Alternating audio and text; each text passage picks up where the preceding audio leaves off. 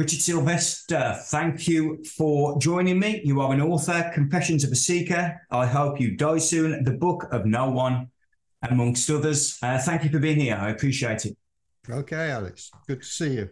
Richard, non duality. I have been talking to people on my own seeking journey for the last uh, probably six months or so, really diving into it um, with a view to attaining something. And I know that that is something that cannot be done. So, Richard, what is non duality? Well, the first thing I'll say is that if you're lucky, which is a ridiculous sentence, but nevertheless, if you're lucky, you might lose something. You certainly won't gain anything, but you may lose something. So, the simplest answer to the question, mm, what is non duality?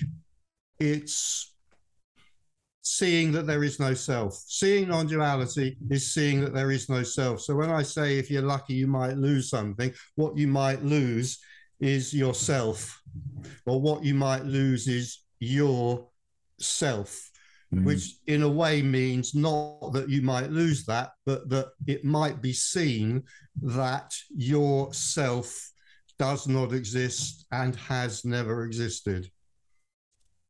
You see, as a Western relatively young man, that's very difficult to for my mind in particular to, to comprehend. I've studied the psychologies and the philosophies and, and everything else.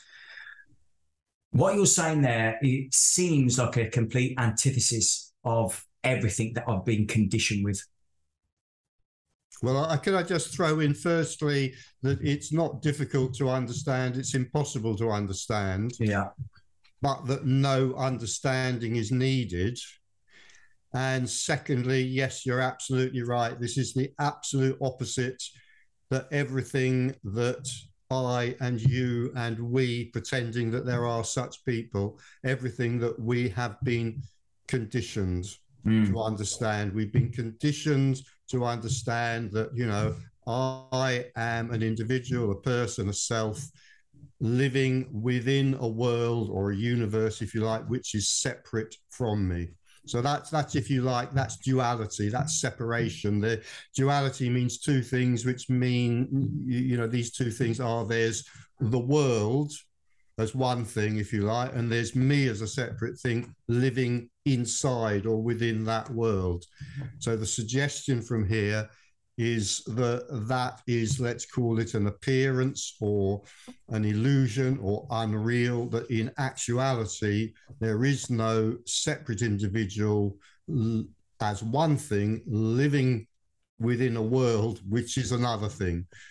So there's mm. no duality, there is simply non duality. So, what is it within the apparent human that perceives there is a separate entity there? I think that's an impossible question to answer. The nearest that I could get to it is that there's a kind of energy of contraction that seems to take place. I could suggest, I mean, this is a bit of, well, I'm going to say this is a bit of a story. Everything that we're saying is a bit of a story. So here comes another bit of a story. We could say that the newborn child is born into non duality, is born into oneness. There's no sense of separation in the newborn child. And at a certain point in our development, it's pointless to argue about or really to even discuss when that might be. At a certain point in our development, there'll probably be a lot of air quotations during this conversation. Sorry about that uh, at a certain point during uh, our development, a kind of separation seems to happen. It doesn't really happen, but it seems to happen. In other words, what seemed to be just everything being experienced becomes me experiencing everything else. So there's now two things there's me, the experiencer, and there's the world out there full of experiences. And that just seems to be what naturally, as in usually occurs round about the age of who knows, two, three, four, who knows. Mm. And and what you're suggesting in regards to no self, uh, I don't really know what else to call it. In regards to no self, is that something that you uh, would think you can work towards, or is it something completely spontaneous, just an, a natural happening? Yeah, you see, so what I'm saying is that there is no you who can work towards anything. So there may well be the uh, feeling for the apparent person. There may well be the feeling for the apparent person that I can absolutely work towards resolving my dilemma, my unhappiness, if you like, whatever mm. that might be about. And in one way, that's what creates a spiritual seeker. And I mean, mm. I was a very, very sincere spiritual seeker, I would say, for probably about 30 years. Yeah, because there wasn't any recognition here that that which was seeking didn't actually exist. That recognition hadn't happened and couldn't happen. So the suggestion from here is it is quite likely that let's say for the character, the personality, the character of Richard, the character of Alex, there'll be a feeling of dissatisfaction. There'll be a natural desire to end that feeling of dissatisfaction, and there'll be a seeking for something that will bring about the end of that dissatisfaction. All of that is completely futile. All of that is simply part of the dream which seems to exist. In saying that it's completely futile, I'm not saying anything negative about it. It doesn't matter. I'm just mm. pointing out that the search by my illusory self to end myself is is hopeless. It, it it's it's futile, and mm. yet there may spontaneously arise the seeing that we're talking about here, the possibility of seeing that this and that are not separate. This and the computer I'm speaking into, this and the image of Alex I'm speaking to, this and everything is not as it appears to be separate. Mm-hmm.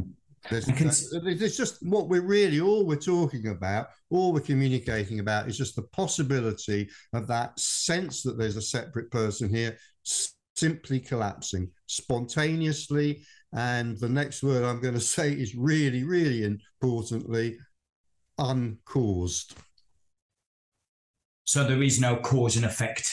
So there's no cause for the collapse of the apparent person.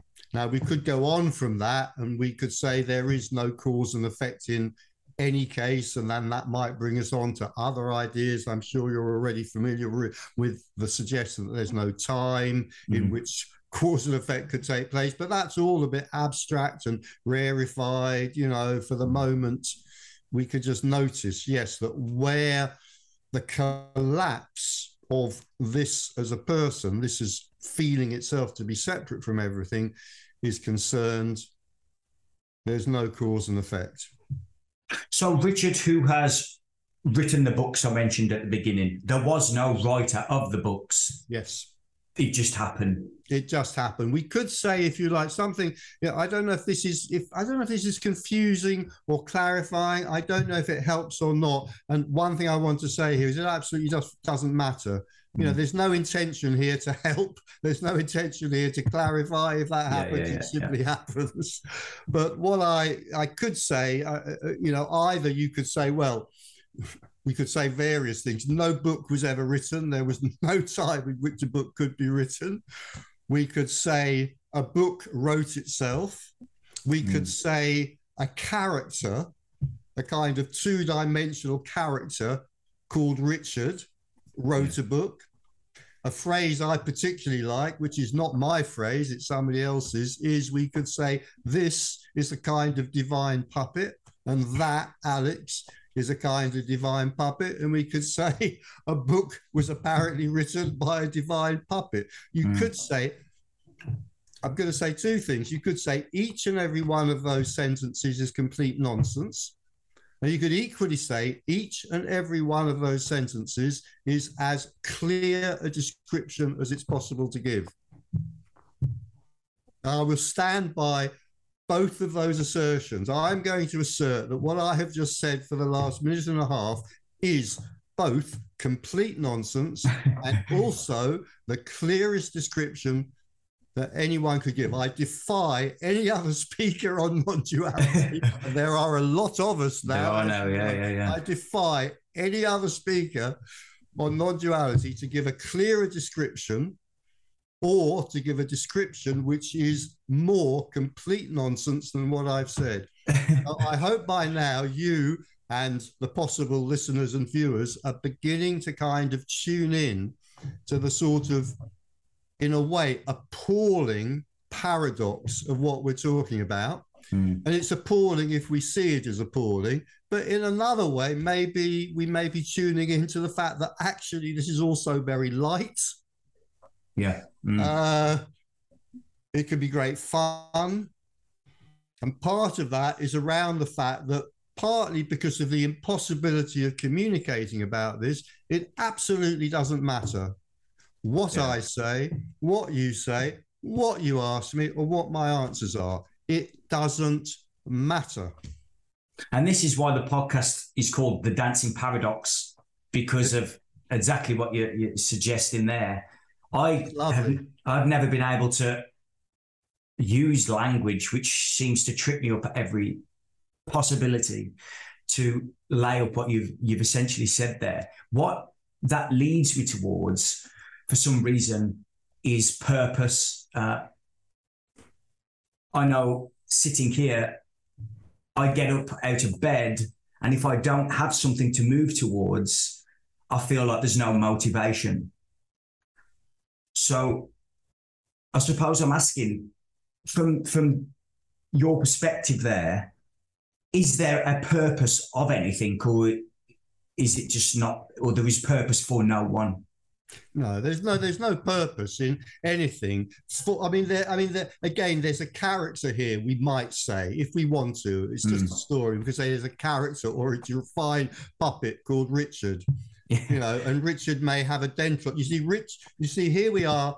One thing that maybe we'll get onto. There will be a denial here that there's any such thing as time or place, and yet the character Richard may wake up Mm, I have a dental appointment two miles away in an hour. so the character gets up in time and space and moves through time and space to the dental appointment. So for the character, there may well be motivation, purpose, who knows? But in actuality, of course not. Everything is simply apparently happening in in in practice therefore what may happen for you know the, when the for the character richard when the character richard thought he was a person he probably took quite a lot more things very seriously and thought they were mm. very important so what may happen is that when the person collapses and if you like the character is seen for what it is a lot of stuff will still go on but it's quite likely that it won't be taken so seriously anymore so uh, I don't like hypotheticals. It's very difficult, but it, if you look around the world now, for example, there's a the vast majority of people would say, "Oh my God, the, the world's in an absolute mess." Uh, but I, when I sort of listen to people say that, I go, "Well, it couldn't be any other way." Uh, it's simply just an unfoldment, if you like, for the lack of a better term. I don't know how to say it. Um, how do you like suggest that the world is not wrong? Well, I just pick up that phrase you you just said, and in a way, that's enough. You know, it, nothing can. I'll put it slightly differently, but essentially, I'm just agreeing with what you said. Nothing can possibly be other than what it is. And in a way, I think that is a deeply challenging sentence, but in another way, it's also in the realm of what I often call the bleeding obvious. Quite a lot of what is said by myself and other non duality speakers is very much in the realm of the bleeding obvious. So when I say the world cannot be in any regard other than what it is, while some people's kind of moral sense Yeah. might hate that and might Yeah. react against that. In another sense, it's just absolutely obvious that that is the case. Mm. And moral mor- morality, while we're on that point, uh, would you perceive that to just be pure conditioning of culture? Um, no, not at all. I think a lot of it's to do with um, you see. You see, again, we're very tricky because I've already talked about the absence of time and space, and now I'm going to talk about evolution. Where can evolution happen? Well, let's leave that aside for the moment. As since you've raised uh, morality, and I mean, in a way, we could say, I mean, I'm very interested in that, and we could spend you know two or three hours talking about that, and we could also say it's entirely irrelevant to what we're talking about here. But Yeah. since you've raised it, I say no, absolutely. Of course, it's not um, entirely to do with conditioning. It, it's a, to a very large extent, it's to do with our evolved psychology. You can't understand um, morality unless you understand at least something about evolutionary psychology Mm. which explains why partly partly explains why uh, you know the kind of fundamentals of morality tend to be the same in, in you know in every culture Yeah.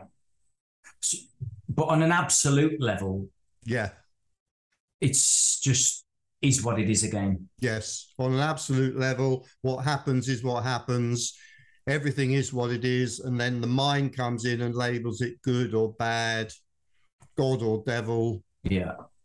sinful or not Yeah. sinful Mm. exactly yeah And psychology, uh, were you a psychologist or a psychiatrist or?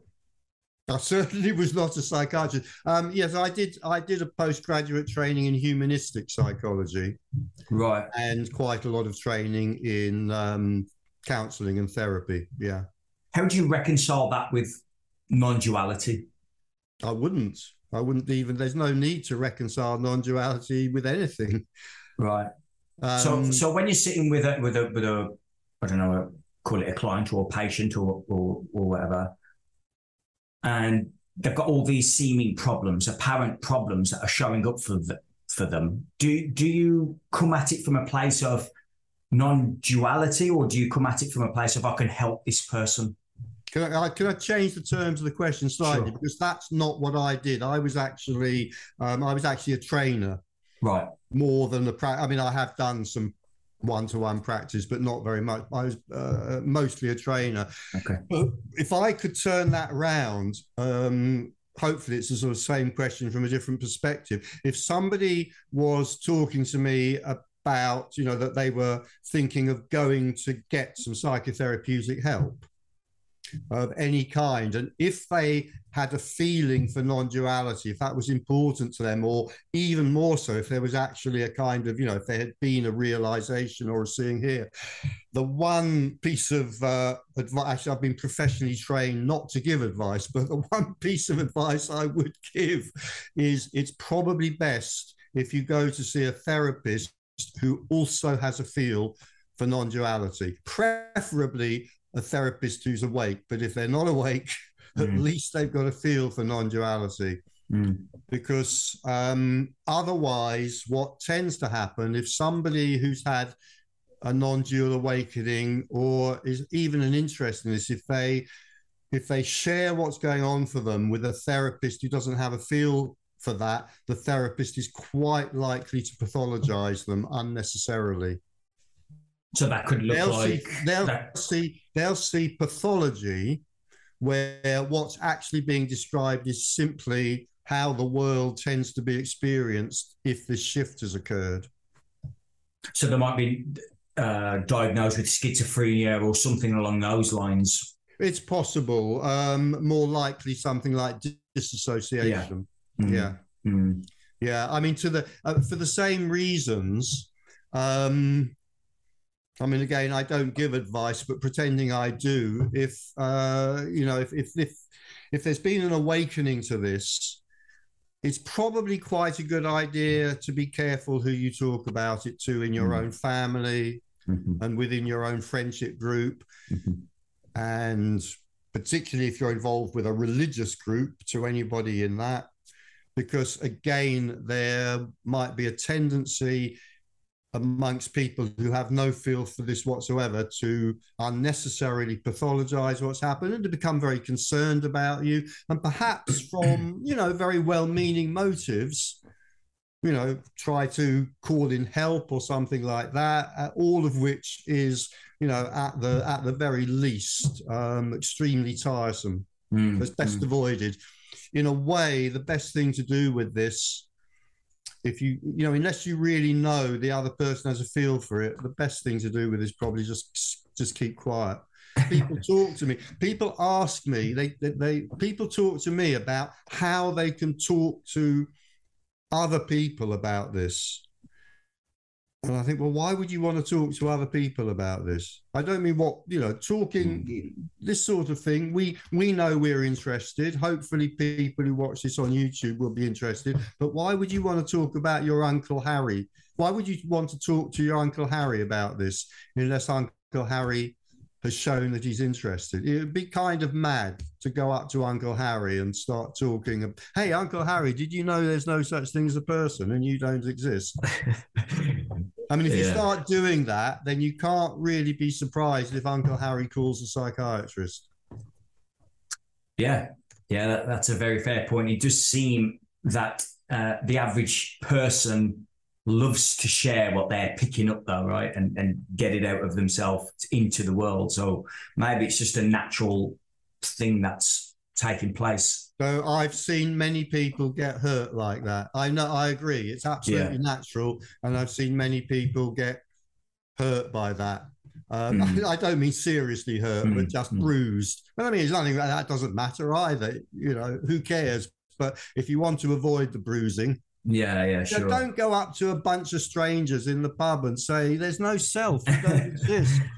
There's no you." Yeah, yeah. I mean, I mean, do that if you want to fight, but not otherwise. Mm. And you know, like every uh, a person's working life, um, maybe you could share your background in this sense. The, does your working life evolve and adapt based on this experience or non experience, as it were? Or is it easier? Is it more difficult? I don't think there's any, uh, there's no rules about this. All I would say in general is that there can be a stunning and staggering, or in other cases, just a slight loss of motivation when this is seen. So it can be a problem in that sense.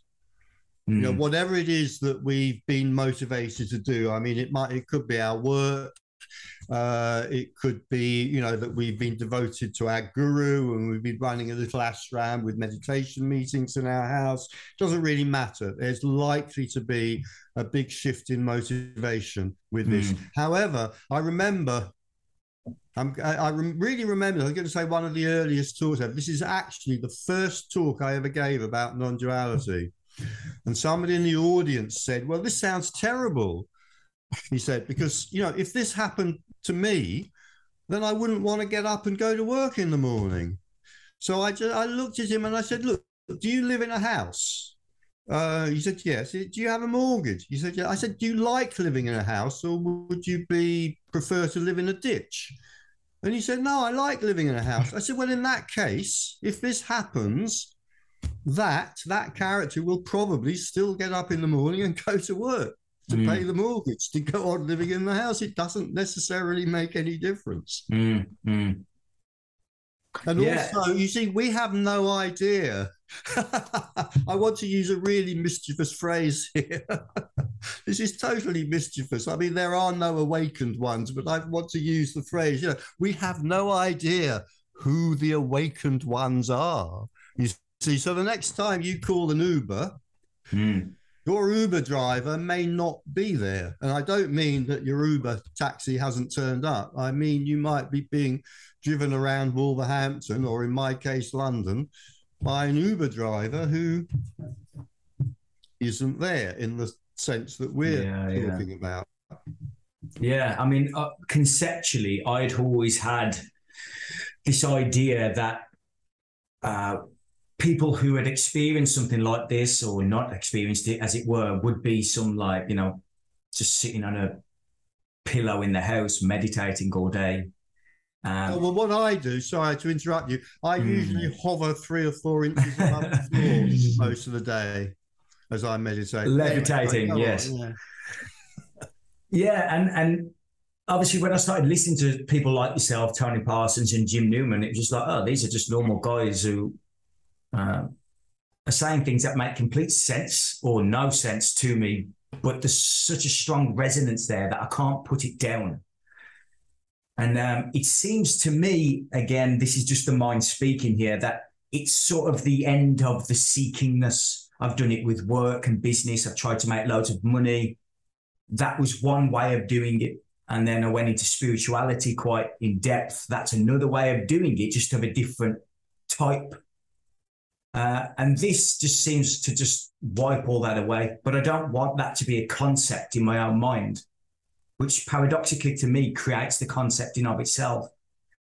So I get stuck in I want the end of seeking, but I don't want that to be a concept in of itself. Does that make sense? It makes sense. Um, and what happens is what happens. So if that wanting comes up, it comes up. It's perfectly understandable. And I think what you're describing is very common. Mm. And for the seeker, the seeker can't help seeking for whatever it might be power, money, sex, who, who knows, who cares, um, religious truth, God. Um, but in our cases, you know, in, in, in those of us who are cursed, cursed with the curse of a, an interest in non-duality, it's probably more likely to be spiritual seeking. Mm. Um, and there may be, you know, this wonder. I mean, for me, it was a wonderful, wonderful spiritual fairground, the spiritual seeking. People by these wonderful magical figures, you know, gurus with huge guru hats and huge, great long guru beards and garlands of flowers and, you know, very attractive devotees, many of you know, some of whom the gurus were doing very naughty things with when Mm. the disciples weren't looking, etc. yeah. Uh, it's the collapse of all of that. I mean, that was great fun, but it is the collapse of all of that, the recognition that, you know, yeah. So the you could I, say you could say if you like the recognition that you know every everyone and everything is equally ordinary, or everyone and everything is equally special. Mm, Doesn't Yeah. matter which way round you put it. yeah, I've heard Tony Parsons call it the beloved, Yeah. and I heard you say unconditional love before, but also suggest that that doesn't come anywhere near it. Could you potentially just expand on that, please? Um, we have to use words, and the phrase unconditional love just seems to be, to me, the best phrase to describe what's seen. You see, I talk about very often, I mean, this is very much a time bound story. And I'm sure that, you know, uh, when this goes up on YouTube, we'll get comments from the Advaita police that I'm way out of line by saying this. But, you know, I really don't give a fuck. You know, I'm best way. enough not to care. Yeah. Uh, now I've lost my thread. What was I going to say? Yeah, that sometimes, often, experience. This isn't an experience, but experientially, ah, there can be two seeings, and I and others sometimes talk about this as the seeing of emptiness and the seeing of fullness. Mm. And you could say that the seeker is not dead. You know, seeking is not complete in the sense that it has completely collapsed until the seeing of fullness has been seen. So the seeing of emptiness is the seeing that there's no one here. Mm. After that, it's seen, if you like, that seeking is hopeless, and yet there is still a kind of seeking energy. So there may be despair. What ends the seeking energy finally, and what ends despair finally, is the seeing that although this, and by this I mean this and that, not that they're different because they're not, but this and that are not just empty, they're also full. So as soon as I've said that, as soon as anyone said that, the listener is entitled to say, well, what are they full of? Are they full of porridge? Are they full of white bait? No, they're full of unconditional love. And the only reason to use the phrase unconditional love is it seems here the best phrase to use. And if anybody else has got a better phrase, great, use it. Mm. So And that would, would be if I what, want- Go what I want to add to that, uh, you know, this is a kind of important point that's sometimes it's missed. Sometimes people ask a- a question to it. That the, the, the, the important word in that phrase is not the word love, it's the word unconditional. And it's the difficult word. Because the suggestion from here is that almost everyone, I guess everyone apart from the, um, you know, the actual, um, so, the people with psychopathic uh, personality disorder. Everyone else, in some way or other, has some kind of handle on what love is, in some way or other. The difficult word there is unconditional because the mind, or if we like, the apparent mind of an apparent person, always lives in conditionality. yeah. So, well, to put it at- its simplest, if if love is unconditional, it includes everything. If it includes everything, it includes that which Richard, the character, most hates. Well, Richard's mind, which is irrelevant here, so it doesn't matter, but nevertheless, Richard's mind cannot get round that, through it, underneath it, or over the top of it. Richard's mind cannot get that what Richard most hates is also included in unconditional love. But that doesn't matter because Richard's mind has got nothing to do with this seeing. So even though Richard's mind can never get that, nevertheless, it can be seen. That Mm. unconditional love is simply the case. At all times, regardless of self or no self. There is no time. So not at all times. No. There no, Uh, just this. There's just this. Yeah. And it may be seen that this is an outpouring of unconditional love. Right now, if you you, you can well imagine, you could say this. There are a vast number of apparent people out there that you could say this to who will become immediately outraged by this and will say, How can you say that, Richard? Have you seen what's going on in the world? And then we can have a bit of a fight. And usually, you know, we set a stopwatch and see how long it is before somebody mentions Hitler.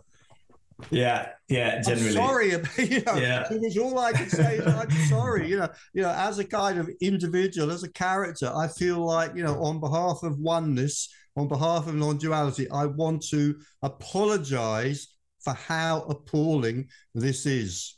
That unconditional love is never the, in spite of Hitler, unconditional love is nevertheless uh, the case you know and if anybody out there really wants to have a go at me or at any other non-duality speaker who might say this all i can say is and what's more you're the one that's doing it you're doing it You see, my mind goes to when you said it's like an outpouring of unconditional love, my mind went to by who or by what.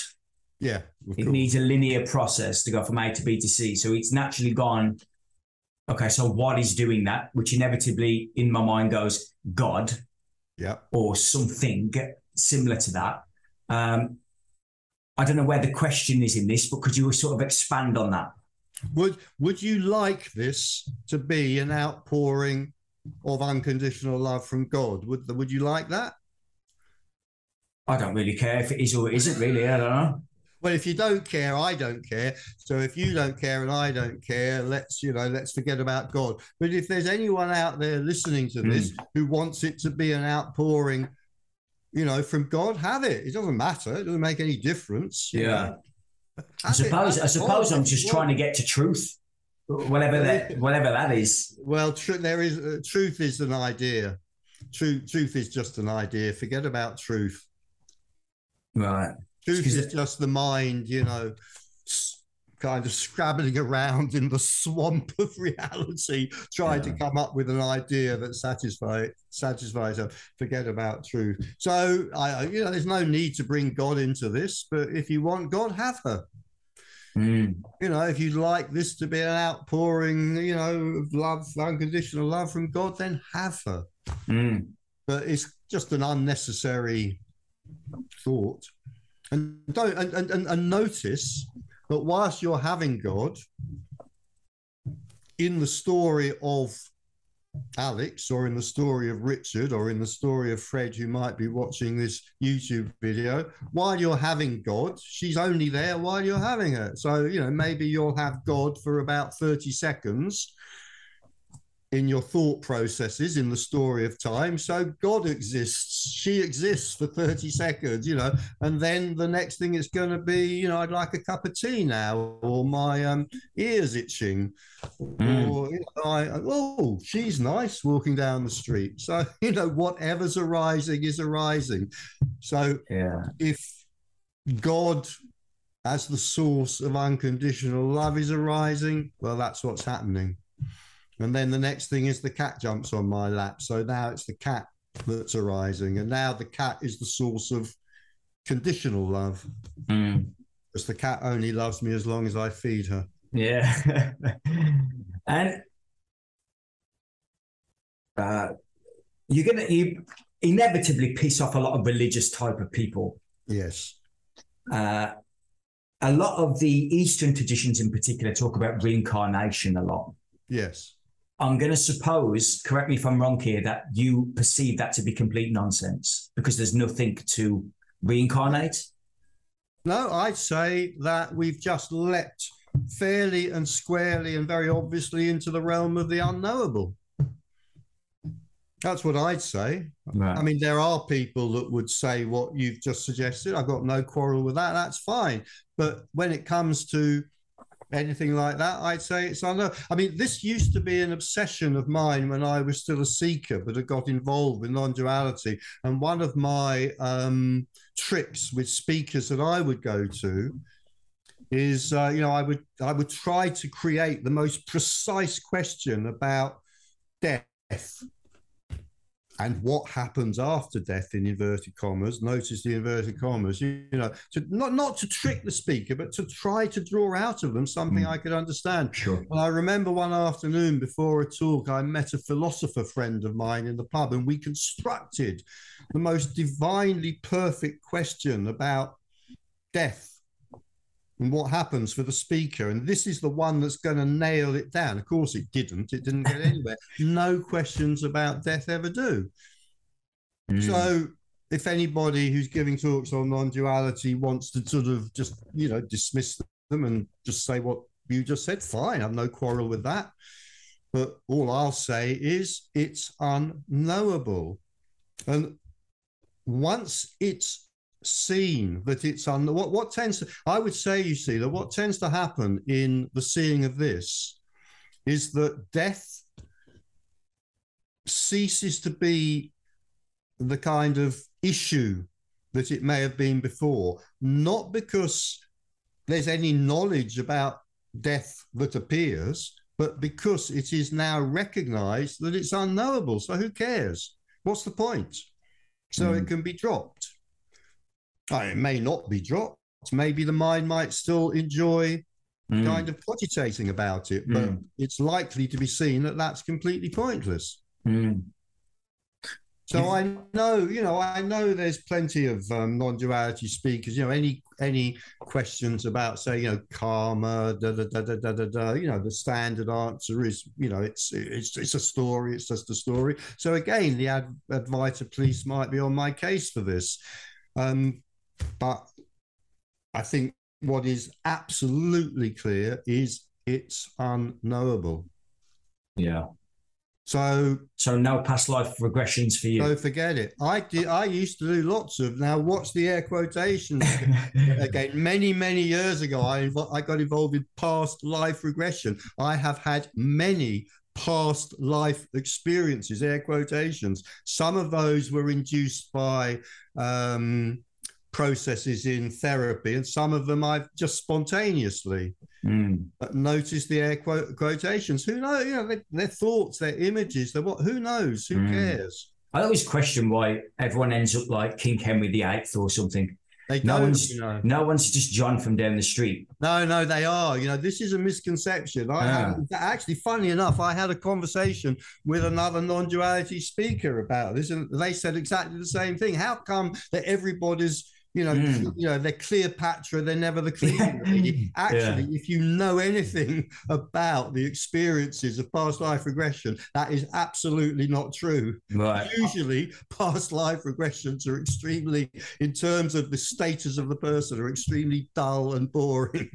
Right. Yeah, I've only Yeah. ever seen the things on YouTube, and uh, I'm seeing people talk about that. There's some wonderful philosopher, and I'm just thinking, come on.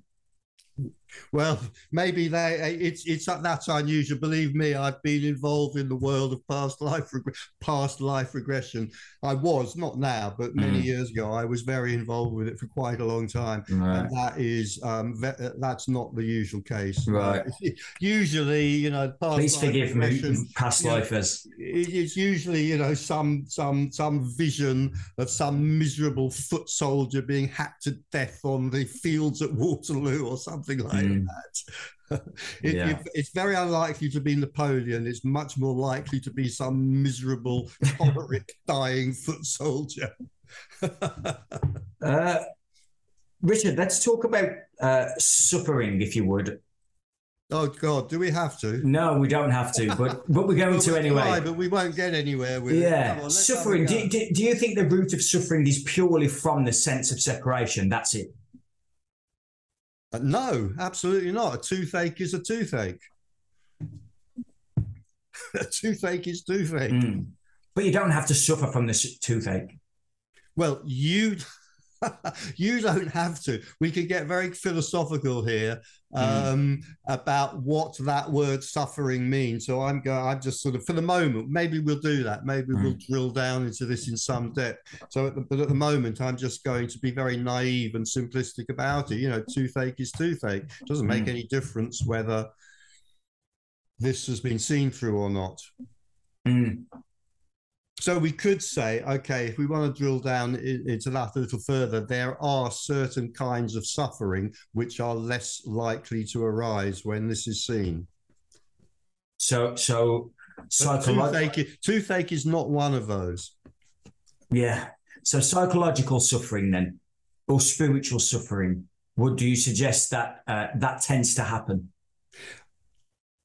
I'm, I'm tempted to say there is a very, very high chance that when this is seen, spiritual suffering ends.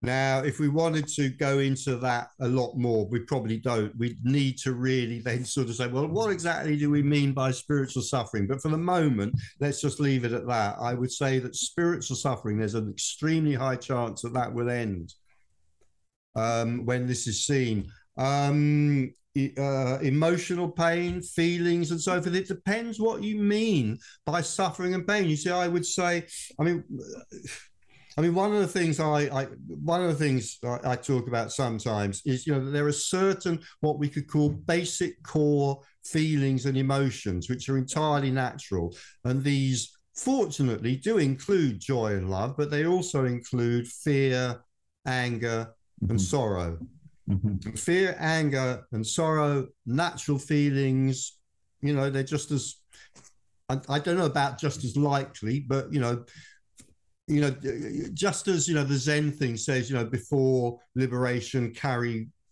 Uh, Yeah, you know, water. carry water after Yeah. liberation, carry water. You could say before liberation, um, anger, sadness. After liberation, anger, sadness. Um, there's at least one uh, I think a Zen master. I'm not absolutely sure, but anyway, there's at least one Buddhist master who um, said, um, even in the greatest yogi, joy and sorrow still arise. And there's another one that said that no one knows sorrow more than a Zen master. So the idea that somehow we can banish these very, very Mm. natural phenomena of feelings is kind of, it's really, it's a bit infantile, really. Mm. But what I would say is that there is a kind of neurotic suffering. So there's there's a lot of feelings that be called could be called neurotic. For example, embarrassment, um, irritability, um, anxiety, anxiety rather than fear, irritability rather than anger, um, for example, and that neurotic feelings, because they come more from the person and from the personal story, are likely either to die or to very much diminish when this is seen, when the person's seen through. Right. Uh, the other thing that tends to happen, suffering is often maintained by the story in the head that I am telling. And the more neurosis there is in me, in me, the more suffering will be maintained in that way. You know, the nagging, neurotic story that can go on for minutes, hours, days, weeks, months, even years, even years, mm. even decades. Mm. There's a high likelihood that that kind of neurotic suffering will collapse or diminish or perhaps collapse completely when this is seen because right. the story in the head is much more likely to be seen through rather than to be taken seriously.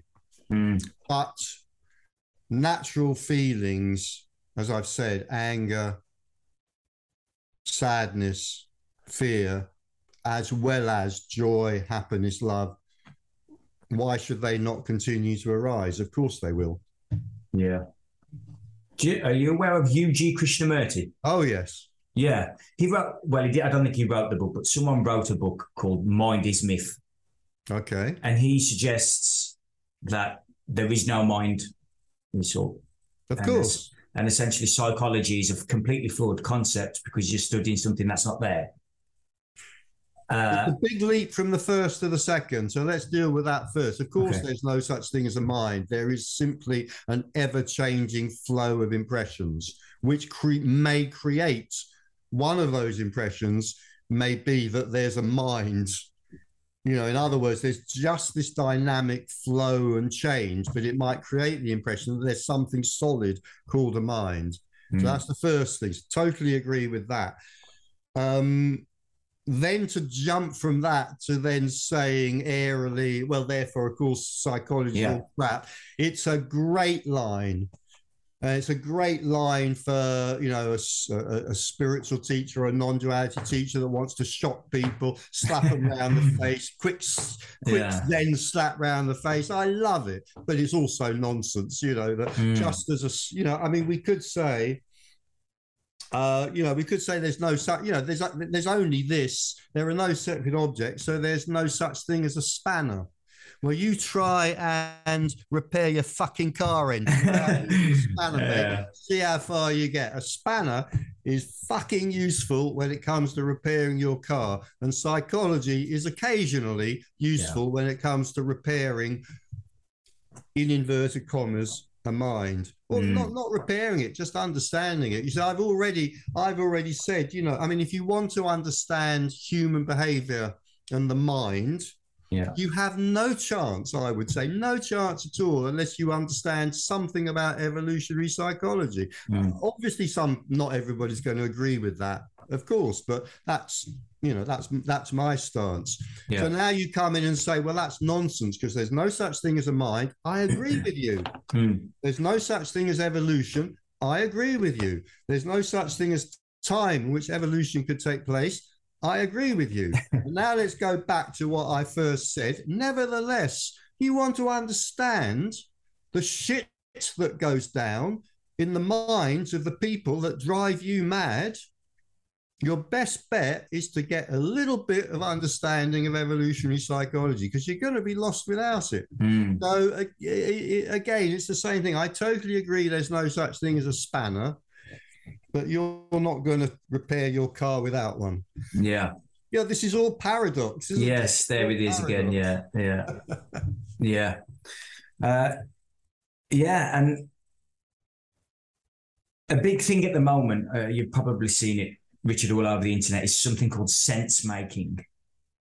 no. You, you haven't heard that? Oh, okay. Oh God, I thought I thought I was sort of up with the modern. Oh, okay. What's this? Tell me. Uh, gosh, evolutionary psychology, uh, you, you, know about that. Of, do you know Ken Wilber? Ken Wilber, you aware of him?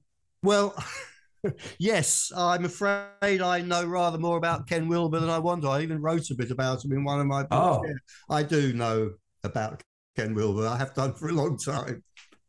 Okay, we don't need to go down that route. But no, let's not. Okay. Uh, I mean, if you want a story maker, there's Ken Wilber. Yeah. Okay. Spiral dynamics. Do you know about that? Say again. Spiral dynamics. Yes, I've come across the term, and I don't. I, I for the life of me, I don't know what it is. okay. The reason, the only reason I bring them up because sense making is what spiral dynamics will consider tier two. So essentially, it jumps from tier one which is uh, nobody really understands one another, to tier two, where it's more of a, a, holistic, complex view where we begin to understand everybody else's psychology and blah, blah, blah. So, sense making is a big thing at the moment. Very, very smart, intellectual people talking about it. Does, this uh, come, does it come from Ken Wilber? No, it doesn't. Right. Uh, integral theory is a big part yeah, of it. I, I know a, about integral theory. Yeah. I, will tell you what, actually, I think it's best we don't talk about Ken Wilber and integral theory because I know from my own YouTube channel mm. that YouTube has criteria for offensive language and so forth. So if we, if you get me talking about Ken Wilber, this okay. YouTube video might get banned. I'll reco- we'll, go, end, go ahead. we'll end the recording, Richard. We'll end the recording later, and I'll ask you a question about Ken Wilber. But anyway, um, so sense making. I mean, I, would like to say that Ken Wilber probably thinks as little, probably probably thinks as little of, of my writings as I do of his, but actually, of course, not because Ken Wilber won't have heard of me. Okay. yeah. Okay. Uh, in terms of where I can't even remember why I brought that up now, to be honest. Uh, but it was to do with making sense of reality and giving meaning to things, yeah. how we give meaning to the world, which is how we make sense of it. And I'm in this paradox, as you've mentioned there, with regards to the spanner. I'm going, the meaning that we are giving to things is a complete illusion. It's not there, it's not real. However, I can completely see how when we don't have a sense of meaning as an individual, we can get lost in an ocean of philosophy and and all these other things. And it can, from my experience of working with other people, lead them into a psychological breakdown slash breakthrough. Can, I can, can, I interrupt and say something really important here, sure. right? There is a universe of difference between a person who doesn't have a sense of meaning, which often is a very, very sad individual. Yeah. And an individual in, you know, who can be in extreme difficulties. There's a huge difference. Uh, there's a universe of difference between a person who doesn't have a sense of meaning and I, I'm, I'm, I'm, I'm looking for a word here because I can't say a person or an individual. And the case where meaning has been seen through because the person has collapsed. Not only are they not the same, they're almost opposites. Yeah. So you, you in the seeing of this, meaning collapses, and that is glorious and freeing, or it, it may be glorious and freeing. Mm. That has nothing to do with a person, in other words, some you know, a, a, psychophysical system where there is the belief in separation and mm. the experience of separation, who's kind of lost because there's no sense of meaning. They're, so they're not, they're, they're not the same. There's a gulf between them. Yeah, that makes sense. So meaninglessness for the person who lacks meaning uh, and is depressed is completely different to the meaninglessness of somebody who has the self has dropped away.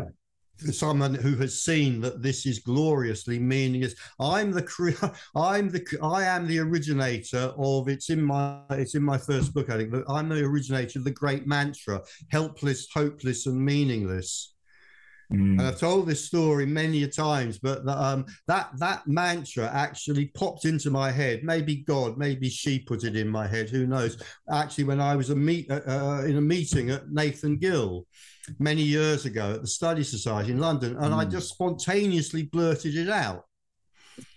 Um, and then in the tea break, a friend of mine who was in the meeting came up to me and put his hand on my shoulder and said, Richard, that was the most depressing thing I have ever heard anyone say. Mm. And I kind of immediately started to apologize to them. And they said, No, no, no, no, it was wonderful. Mm. And it, okay, that's a bit of a paradox. And yeah, it's not that much of a paradox. You know, it shouldn't be difficult in a conversation like this to see how how to say that everything is meaningless, hopeless. You know, we are helpless. It is hopeless.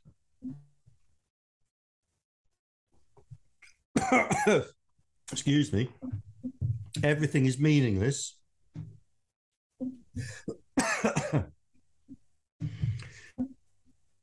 For a conversation like this, it should be obvious why that is not as dour as it sounds. Mm. yeah. Yeah, I've had this discussion uh, numerous times, as you say, down the pub over a beer. It's never really worked out too well. Um, the idea of free will is obviously a big conversation in this arena, the non duality arena. Uh, do you uh, hate, uh, I don't know how to phrase the question, but do you subscribe to the idea of no free will? I'm going to say something terribly shocking here, maybe again for the Advaita police, but then I'll follow it up. No, I absolutely do not subscribe to the idea of no free will. What I subscribe to, and it's not an idea, Mm. Is the actuality that there is no one who can operate free will. That's much more primary. So free will collapses when it's seen that there's no one who can possess free will. So, No, actually, you, I'm being I'm being a little mischievous here Mm. because if we ignore non-duality and just look at this philosophically, yeah, I would say yes. Actually, I do agree. There is no possibility of free will. I don't think there's po- the possibility of free will on any level, and I've you know written a chapter in one of my books about it, and I've made YouTube videos about it. But what I'm really saying when I'm saying no to that is that there is something more primary than no free will. No individual or person who can exercise free will. And that's the difference between what somebody like me is saying and then the usual kind of arguments that you get about why free will cannot exist, which are often expressed very well and very clearly Mm. by other people. yeah, yeah. But it's like there's something more fundamental than there is no free will. Much more fundamental is there is no one who could own free will. So to use your example earlier, you brought up Adolf Hitler. So I'm going to use him, and everybody does it. The guy did what he did. There was nobody there doing that. It's just an unfoldment. It's just life happening, apparently. Yes. Isn't that shocking? Maybe. It's incredibly freeing, I think. Yes. If you, see, if we want to have a, if we wanted to make a different kind of uh, video here and have a discussion about moral philosophy, then we could do it. But it's not what we're doing. So Mm. let's stick with what you're saying. And maybe you can expand on what you just said there, that it's incredibly freeing, because I agree with you. It absolutely is. It, it seems to me, uh, you mentioned unconditionality. That to me is is the unconditional freedom. Yeah. You know. And it's desperately easy to misunderstand. Mm. And I, do, I, I, another incident that happened to me when I was giving a talk, which I've also written about, is I had somebody, you know, I was talking about, you know, um, this lack of no free will, no person to operate free will, therefore no free will. And she said, and she was actually a friend of mine in this talk, and she, you know, very nice, uh, very nice, well-meaning person. And she looked at me, and said, well, if what you're saying is right, then I can go out and murder people on the street. And Yeah. this is what it gets turned into. I'm saying there's no one there. And so what she's hearing is me saying there's someone there who can go and murder people on the streets, and that's okay because there's no free will. That's the level of difficulty in understanding what's being said when anyone says the person doesn't exist. Not free will doesn't exist, but the person doesn't exist. It's so much deeper than that. Yeah. Jim Newman said to me, uh, this one stuck with me. He said, Oh, no, there is definitely choice, just choice for no one. Um, yeah, you see, it's it's a question of words. I'm going to say I'd argue with Jim about that, but we're Yeah. probably arguing about a use of words rather than anything Yeah, else. sure. You Mm. see, what I would prefer to say is um, a decision appears and a decision is made by no one. For me, I mean, okay, yeah, it's it's it's not an argument with Jim. It's just how I use language and how we he uses language. For me, the word choice doesn't make any sense without a chooser, and there is no yeah. chooser, so there's no choice. Nevertheless. Decisions are made. Now, somebody might say, well, a decision doesn't make sense without a decider, to which I'd say, well, I'm sorry, we've reached the limits of language. So that would be my choice of words. So a decision is made, mm. but no one decides. Mm. I'm sitting in a restaurant. I'm looking at a me- menu. I'm looking at a menu. Will it be the fish or the meat? Fish, meat, fish, meat, fish, meat. I'll have the meat, please.